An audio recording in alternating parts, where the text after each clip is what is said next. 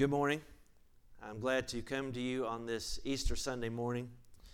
And hopefully, this will be the last Easter that I ever have to preach to an empty church. I want you to turn with me to the book of Acts and the second chapter.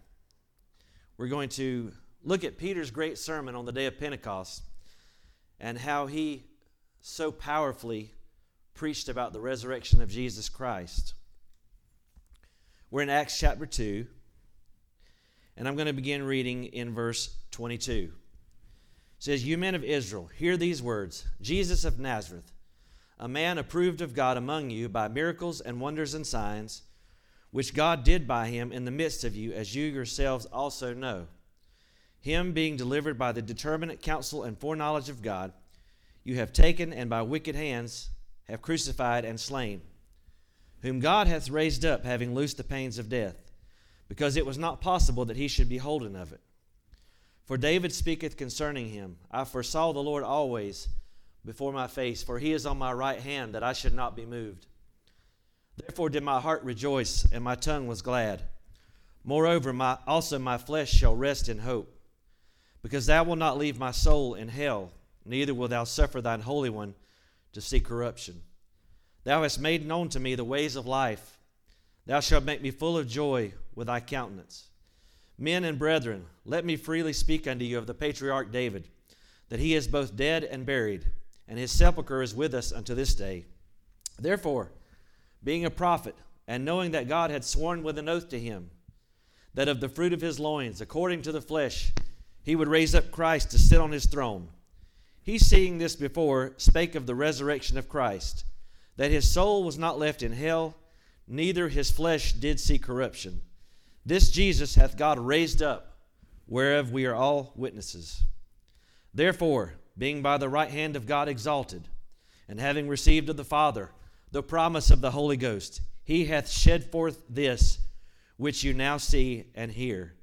For David is not ascended into the heavens, but he saith himself, The Lord said unto my Lord, Sit thou on my right hand until I make thy foes thy footstool.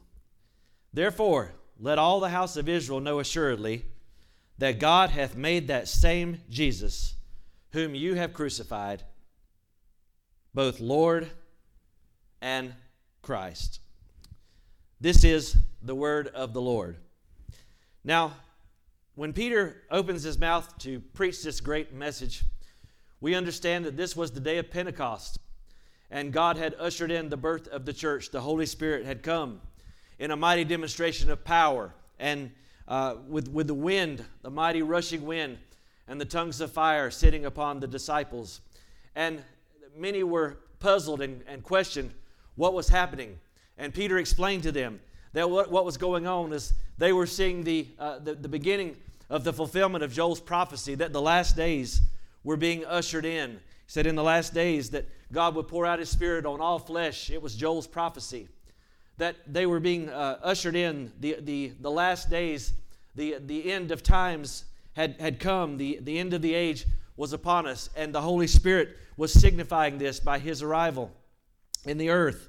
Now, Peter, before one of the last times we saw Peter in the Gospels, he was cowering back in fear. He denied his Lord. But now we see Peter uh, boldly proclaiming the gospel of Jesus Christ. That's the difference of Pentecost. What a difference the Holy Spirit makes in the life of a believer. And he says, You men of Israel, there's people from all over uh, the world who have come to uh, Jerusalem for Pentecost. They've come to celebrate the feast. And he says, You men of Israel, hear these words.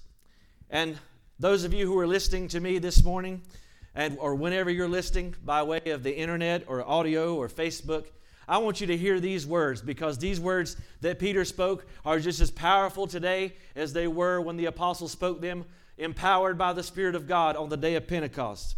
He said, Hear these words Jesus of Nazareth. Oh, I love to hear that name. Jesus of Nazareth. Even in that is an indictment on the sinful pride of humanity.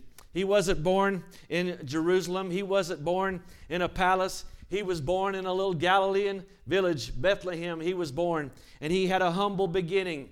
The Son of God. It says, though he was rich, yet for our sakes he became poor, that we through his poverty might be rich. Jesus of Nazareth, the one who is the King of kings, the King of the Jews, was the inscription over his head on Calvary. Jesus of Nazareth, the man who was fully God and fully man. Jesus of Nazareth. Peter says he was a man approved of God. He was attested by God.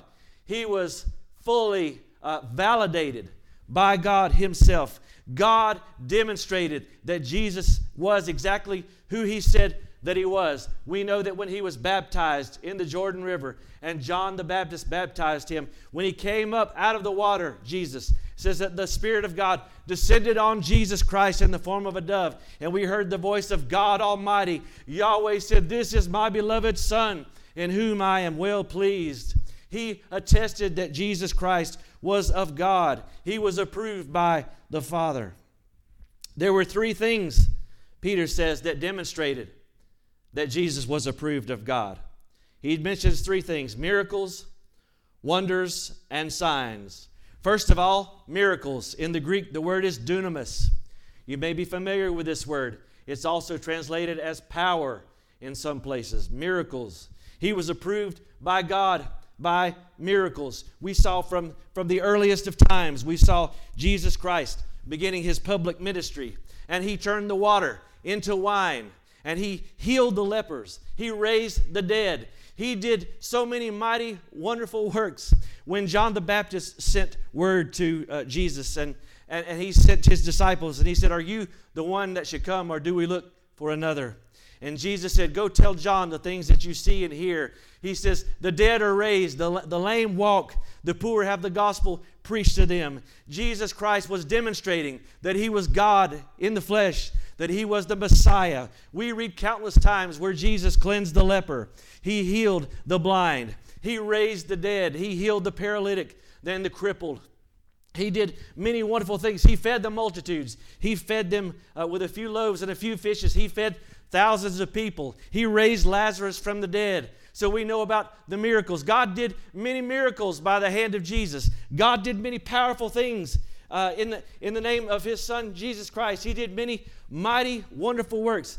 Uh, Peter would later say in the book of Acts that God anointed Jesus of Nazareth with the Holy Ghost and with power. He went about doing good and healing all those that were oppressed of the devil, for God was with him.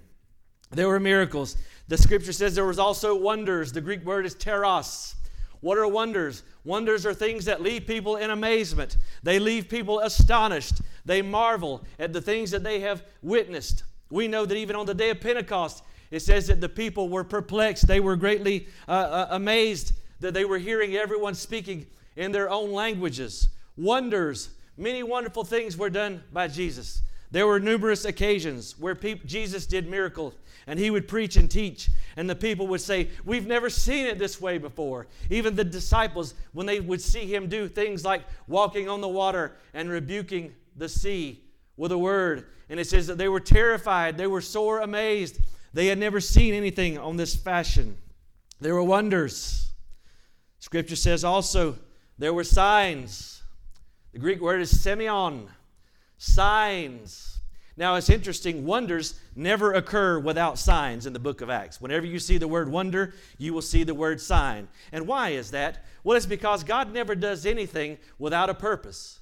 God never does anything just for the sake of doing miracles. He's not just a, uh, Jesus was not just a magician. He was not just a, a wonder worker. He was not just trying to astound and confound the people. But the wonders pointed to semeion, which is a sign. Now, what does a sign do? A sign points you to something, a sign gives you direction, a sign gives you guidance. In this particular case, the signs, excuse me, the miracles, dunamis, the wonders, teros, they point to the sign, and the sign points to who? Jesus Christ. Listen to me. When Jesus did the miracle of feeding the 5,000, which was probably more like 15 or 20,000 if you count women and children, but when Jesus, when he uh, fed the multitudes of the loaves and fishes, it wasn't just simply so that he could feed them. It was so that he could, uh, he could teach them that he was the bread of life. That great I am statement. So the miracle was only a, a, a signpost leading people to really recognize Jesus as the bread of life. when Jesus raised Lazarus from the dead. It wasn't just simply a demonstration of power, but it's so that he could teach Mary and Martha and all of the people in the land of Bethany that that great truth that Jesus said, I am the resurrection and the life. And though people are dead, yet will they live if they believe on him. So God approved of Jesus of Nazareth by miracles, wonders, and signs. And notice he says that God did by him, verse 22, in the midst of you, as you yourselves also know. In other words, none of this was done in a corner. Even the Pharisees could not deny the miracles that Jesus was doing. Nicodemus came to Jesus and he says, No man can do the things that you do, the, the miracles, the signs that you do, except God be with him. The Pharisees took counsel together and they said, Everyone's going to go after him because he's done so many miracles. So it was done out in the open. One verse about his life. Now in verse 23, we get to one verse about his death.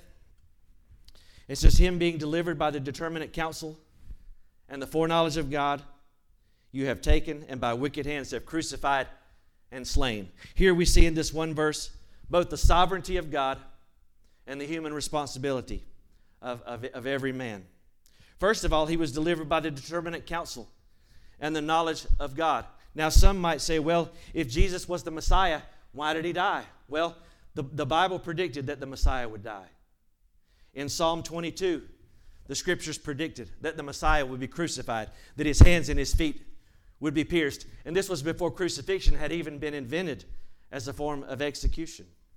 In Psalm 41, I think it's verse 9, the scripture predicts that one of Jesus' familiar friends would betray him, that Judas would be betrayed. The scripture prophesied that the Messiah would die.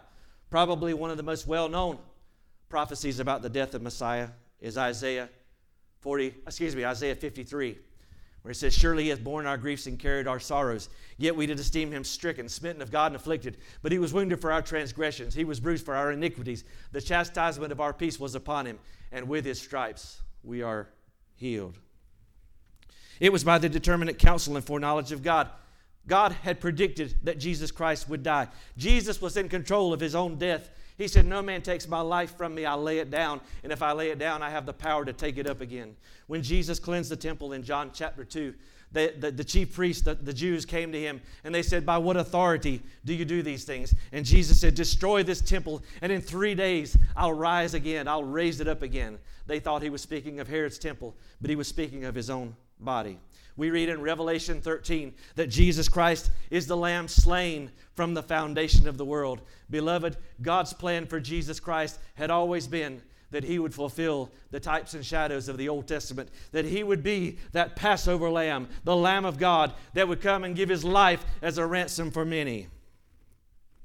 But notice also the responsibility of human beings. The Jews had betrayed him, they had handed him over to the wicked, godless men, the Romans. And it says that they have crucified him and slain him. So even though it was God's plan, God didn't make them do it. He simply used what they were already going planning to do to further and accomplish his purposes. God uses even the wicked. The scripture says God even raised up Pharaoh that his name might be glorified in all the earth. So that's the life and the death of Jesus in two verses. Now we're going to talk about the resurrection and the exaltation of the Lord Jesus Christ. Verse 24, it says, Whom God hath raised up, having loosed the pains of death, because it was not possible that he should be holden of it. That word uh, translated as pains of death, is actually related to childbirth, it's birth pangs.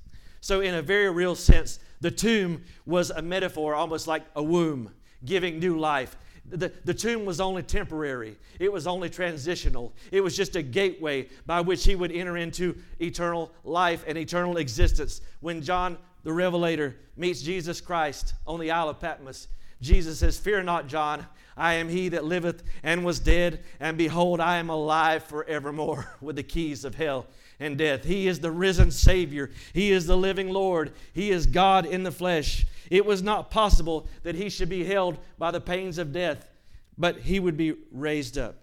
He was the man that death could not hold. Now, in verse 25, Peter quotes from the Psalms For David speaketh concerning him I foresaw the Lord always before my face, for he is on my right hand, that I should not be moved. You know what, folks? We're going to go through hard times in this life. Some of you are going through hard times right now. The way you're going to get through that is if you can keep the Lord always in front of your face. Don't let the Lord out of your sight. Understand that He's at your right hand. The Bible says that He will never leave you, He will never forsake you. He is with you always, even to the end of the age. You know how you're going to get through hard times? You're going to get through hard times by keeping the Lord before your face always. Get your eyes off of the television. Get your eyes off of social media. Get your eyes off of the naysayers. Get your eyes off the hypocrites in the church. Get your eyes on Jesus because He is the one that's going to see you through. He said, He's on my right hand that I should not be moved. Verse 26, he says, Therefore did my heart rejoice, and my tongue was glad. More, moreover, also my flesh shall rest in hope. Well, how in the world can that be? After all, Jesus is dying on the cross. Uh, David is speaking in the first person of the Messiah here. He's prophesying. How is it that he can rejoice? Well, we read in the book of Hebrews, it says that Jesus Christ, who for the joy that was set before him endured the cross, despising the shame, and now he's set at the right hand of the throne of God in heaven. How could Jesus endure the agony of the cross? Because he, he saw the joy that was before him. What joy? The fact that he would bring many sons unto glory. The fact that his death would reconcile you and I to a holy God. The fact that his sacrificial death would guarantee that you and I would spend together eternity with God and Jesus Christ in heaven. Hallelujah. Jesus, he was glad. He knew that his pain was only temporary. He knew that his suffering was going to uh, make way for a far more eternal weight of glory. Paul would say this to the Roman believers. I think it's in the eighth chapter. He says, For I reckon that the sufferings of this present time are not worthy to be compared with the glory that will be revealed in us. Better days are ahead, believer. If you're a believer in Jesus Christ, your best days are ahead of you, not behind you. If you don't know Jesus as your Savior, your best days are, in, are your best days are right now. Your worst days are ahead of you. One day you'll meet God at the white throne judgment. And he'll say to you, Depart from me, worker of iniquity, I never knew you. And you'll go to, into a place called the lake of fire, where the worm never dies and the, and the fire is never quenched. It's an awful place. It's a place of darkness and a place of torment. Verse 27. Here is his confidence. Here is the Messiah's confidence. He said, Because you will not leave my soul in hell. In Hebrew, it's Sheol. In, in, in Greek, it's Hades. Now, this is not the region of the damned. He was not, he was not uh, punished in hell with the wicked, as some erroneously teach. Remember on, when the, Jesus spoke to the thief on the cross? He said, Today you will be with me where? In paradise. Jesus was not tormented. When he died on the cross, his suffering was over. He said these three words It is finished in the Greek, tetelestai. He did not suffer anymore after he bowed up his head and gave up the ghost. He went into, uh, he went into uh, uh, paradise. He says, You will not leave my soul in hell, neither will you suffer thine Holy One to see corruption. Because Jesus Christ was raised on the third day, his flesh did not see corruption. His body was not decomposing. Remember Lazarus? Lazarus had been gone for four days. And remember what his sister said? And, the people who stood by, they said, By now he stinketh. That's because corruption had set in. But Jesus Christ, his body, the Holy One, was not allowed to see corruption. He was raised again on the third day, on the first day of the week. He said, You have made known to me the ways of life.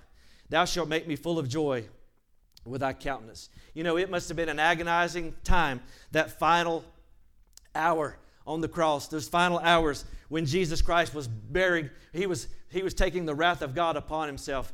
And he says, My God, my God, why have you forsaken me? That must have been an awful time. It must have been the darkest time in human history for all of humanity. But his soul was not left in hell, and he, he beheld the face of the Father. He was made full of joy by God's countenance in his presence. Now, verse 29 says, Men and brethren, let me freely speak unto you of the patriarch David, that he is both dead and buried, and his sepulchre is with us unto this day. So, in other words, David is not talking about himself in Psalm 16 because David was not resurrected. His tomb stands as a witness that it was not about himself he was writing. He was writing about the Messiah. Notice in verse 30, it says that David was a prophet. Now, we know a lot about David as king. We often think about him as being king over Jerusalem. But the scripture says that David was also a prophet in the Psalms. Notice how much we're uh, quoting from the Psalms uh, this morning. And David is prophesying in the Psalms. He says, being a prophet and knowing that God had sworn with an oath to him that of the fruit of his loins, according to the flesh, he would raise up Christ to sit on his throne. From the earliest of times, the first book of the Bible, Genesis, and as Jacob was dying, he's blessing uh, his 12 sons. He says to Judah, he says, Judah, the scepter shall not depart from Judah until Shiloh be come. And, and Shiloh is a term for Messiah. Even in the oldest, uh, the first book of the Bible, Genesis, uh, God predicted that the Messiah would come from the tribe of Judah. And who else would be in the tribe of Judah? King David would come from the tribe of Judah. And God made a promise to David that he would have, that the Messiah would, would come through his lineage, that he would have an everlasting throne. Now, Solomon was not the ultimate fulfillment of this promise that God made to David, it was found ultimately in Jesus Christ. He was uh, prophesying about Jesus to sit on his throne. How many times do we read in the New Testament where Jesus has this moniker or this title uh, referred to him Son of David. This was a messianic title Son of David. Blessed is he who comes in the name of the Lord.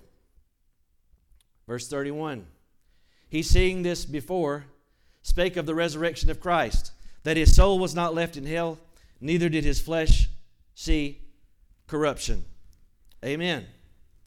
Verse 32 This Jesus, I love the, the, the, the, uh, the way Peter is is phrasing this. You know, this Jesus, this man that you held in such contempt, this man that you rejected, this man that you handed over to the Romans, this man that you crucified, this one, this man Jesus of Nazareth, he is the one that God raised up. He was rejected by men, he was accepted by God, he was vindicated by God Almighty. Therefore, God hath raised him up, whereof we are all witnesses. We all are witnesses. Hallelujah. You know, when Jesus Christ rose from the dead, the scripture says for 40 days, he showed himself to people. He demonstrated himself to be alive by many infallible proofs. You can read about it in Acts chapter 1. You can read in 1 Corinthians 15, where Paul said, after the resurrection, not only did he appear to the apostles, uh, who, were, who were faithful to him, the, the same that were, and the women. But he also appeared to over 500 people. That would hold up in any court of law. Now, we've talked about the life of Jesus. We've talked about the death of Jesus. We've talked about the resurrection of Jesus. But we're not finished. Let's talk about the exaltation of Jesus. Oh, this is so good. It says in verse 33 Therefore, being by the right hand of God exalted, do you realize when Jesus rose from the dead, after that probationary period of 40 days where he showed himself alive, he ascended back into heaven? Praise God. He ascended back to his rightful place, which is where? At the right hand of the throne of God. Therefore, by the right hand of God exalted, and having received of the Father the promise of the Holy Ghost, he hath shed forth this which you now see and hear. Verse 34, he says, For David is not ascended unto the heavens why? Well, David's not been resurrected. So he wasn't speaking of himself. He's speaking of Jesus. But he saith himself, The Lord said unto my Lord, Sit thou on my right hand until I make thy enemies thy footstool. You see, David knew that Messiah was his God, Messiah was his Lord. Jesus Christ is son of David, but he is also Lord of David. He's Adonai. And he is at the right hand of God. Now in verse 36, he says, Therefore, let all the house of Israel know assuredly that God hath made that same Jesus, whom you have crucified, both Lord and Christ. Well, how on earth do we know? How on earth do we know that God has made Jesus Lord of all creation? How do we know that Jesus is at the right hand of the Father? I'm glad you asked. Let's back up. We're in chapter 2. Notice it says in verse 1 of Acts, it says, When the day of Pentecost was fully come, they were all with one accord in one place. And suddenly, I like the, that phrase. the suddenlies of God. And suddenly there came a sound from heaven as of a rushing mighty wind, and it filled all the house where they were sitting. And there appeared unto them cloven tongues like as of fire, and it sat upon each of them. And they were all filled with the Holy Ghost, and began to speak with other tongues as the Spirit gave them utterance. Now notice this. In verse 5, it says, There were dwelling at Jerusalem Jews, devout men, out of every nation under heaven. Do you read that phrase? This is important. It says, Now when this was noised abroad, the multitude came together, and they were confounded. Why? Because they that every man heard them speak in his own language. Well, why is that a big deal? Keep on reading. Verse 7, it says, They were all amazed. Remember, God said Jesus does signs, He does wonders. They're amazed. He says, They were all amazed. Why? They said, Because all of these who were speaking are Galileans. They had never gone to college to learn a foreign language. Uh, they were not experts in, uh, a- in Asian languages. And, and notice, he says, how hear we every man in our own tongue wherein we were born? Talking about their native tongue, not speaking in Hebrew, but in their native tongue. Parthians, verse 9, Medes, Elamites, and dwellers in Mesopotamia and Judea, Judea, Cappadocia, Pontus, Asia, Phrygia, Pamphylia, in Egypt and in parts of Libya, about Cyrene, and strangers of Rome, Jews and proselytes, Cretes and Arabians. Are you starting to get a picture here? These men from Galilee are speaking every nation, every language known to mankind. And what do we hear in verse 11? We hear them speaking the wonderful works of God.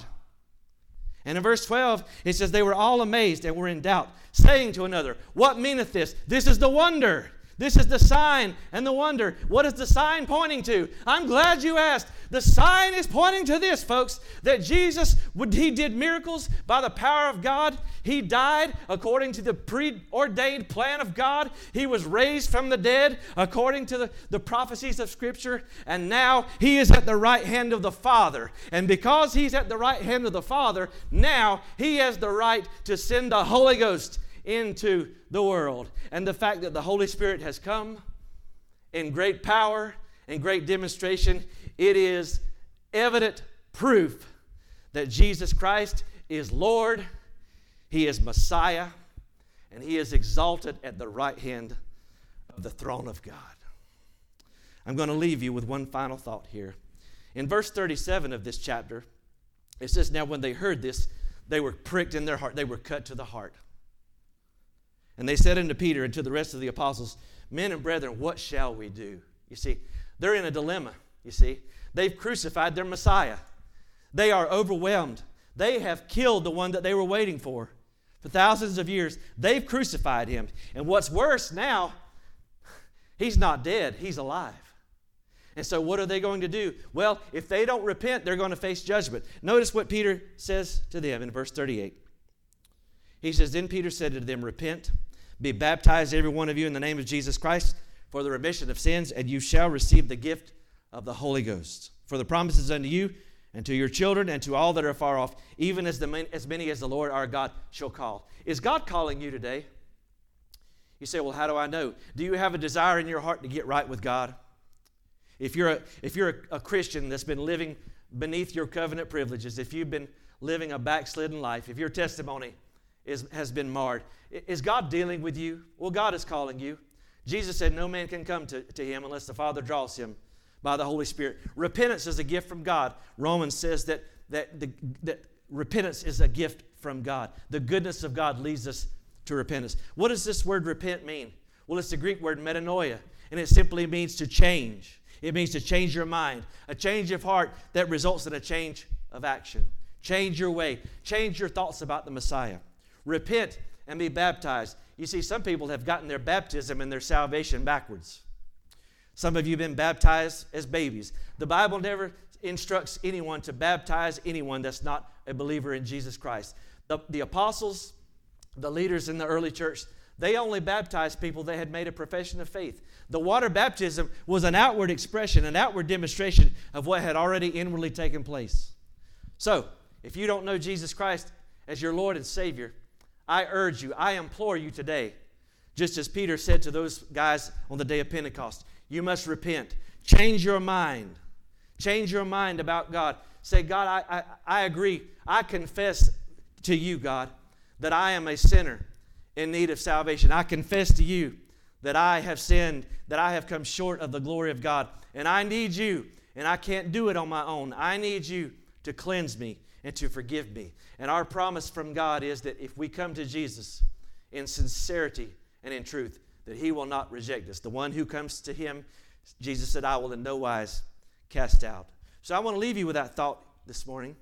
Now, keep in mind that this was spoken almost 2,000 years ago, and Peter says that this, that, that day was an ushering in of the last days. I believe that we're living in the end of the end times. I believe that we're living in the last of the last days. Only Jesus knows, only God knows the day and the hour when Jesus is going to return, but He will come again, and those that are ready will go to meet Him in the, uh, in the air. Those that are not ready will be left behind to suffer the awful horrors of the tribulation. But, brother and sister, you may not live to see the coming of the Lord. Our life is a vapor. We are here for a little while and then we, we pass away. Our life is just a vapor. We are all we all have an expiration date. And you don't know the day and the hour of your death. You say, "Well, I'll just wait till I become an old man." You may not have that luxury. You may leave uh, your house today and die in a car accident. You may die in your sleep tonight. You may just fall over. It happens all the time. It happens to people all the time. So today is the day of salvation. I have, I have given you the message of the gospel, and now is your window of opportunity. Now is your day of salvation. Now God is appealing to you. Will you respond in faith? Will you ask Jesus to come into your life and transform you? Or do you risk being eternally lost forever? If you don't know Jesus Christ, I'm going to lead you in a prayer of repentance. If you've been away from God, I know there's probably a lot of people that are watching this today and you used to serve God. You, you used to sing, you used to attend church services faithfully. You used to worship God. You used to support uh, your, your local ministry financially. You used to witness to others. But now your, your love has grown cold. I'm calling out to you too, backslider in heart. God wants to restore you. Christian, I want to encourage you. Just as every prophecy came true concerning the, the life, the death, the resurrection, and the exaltation of Jesus Christ, just as the day of Pentecost was fully fulfilled on that day, Jesus is coming again, and every promise God has ever made to you will come to pass. Would you pray with me? Heavenly Father, I come to you in Jesus' name. I confess to you that I am a sinner. I confess that I am lost.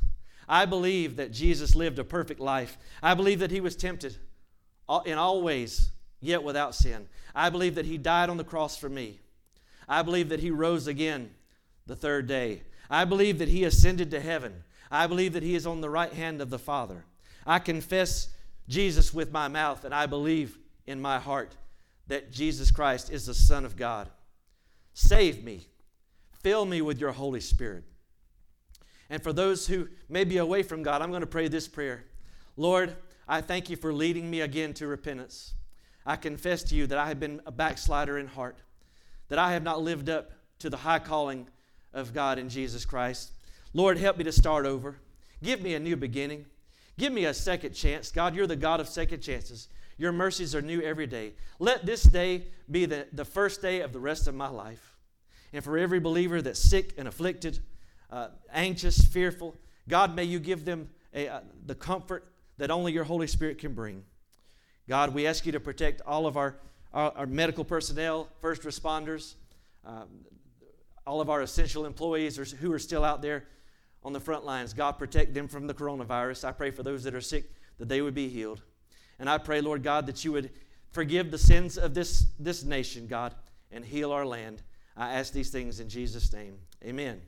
If you prayed that prayer, reach out to us and let us know. We would love to pray with you. Until next time, God bless you.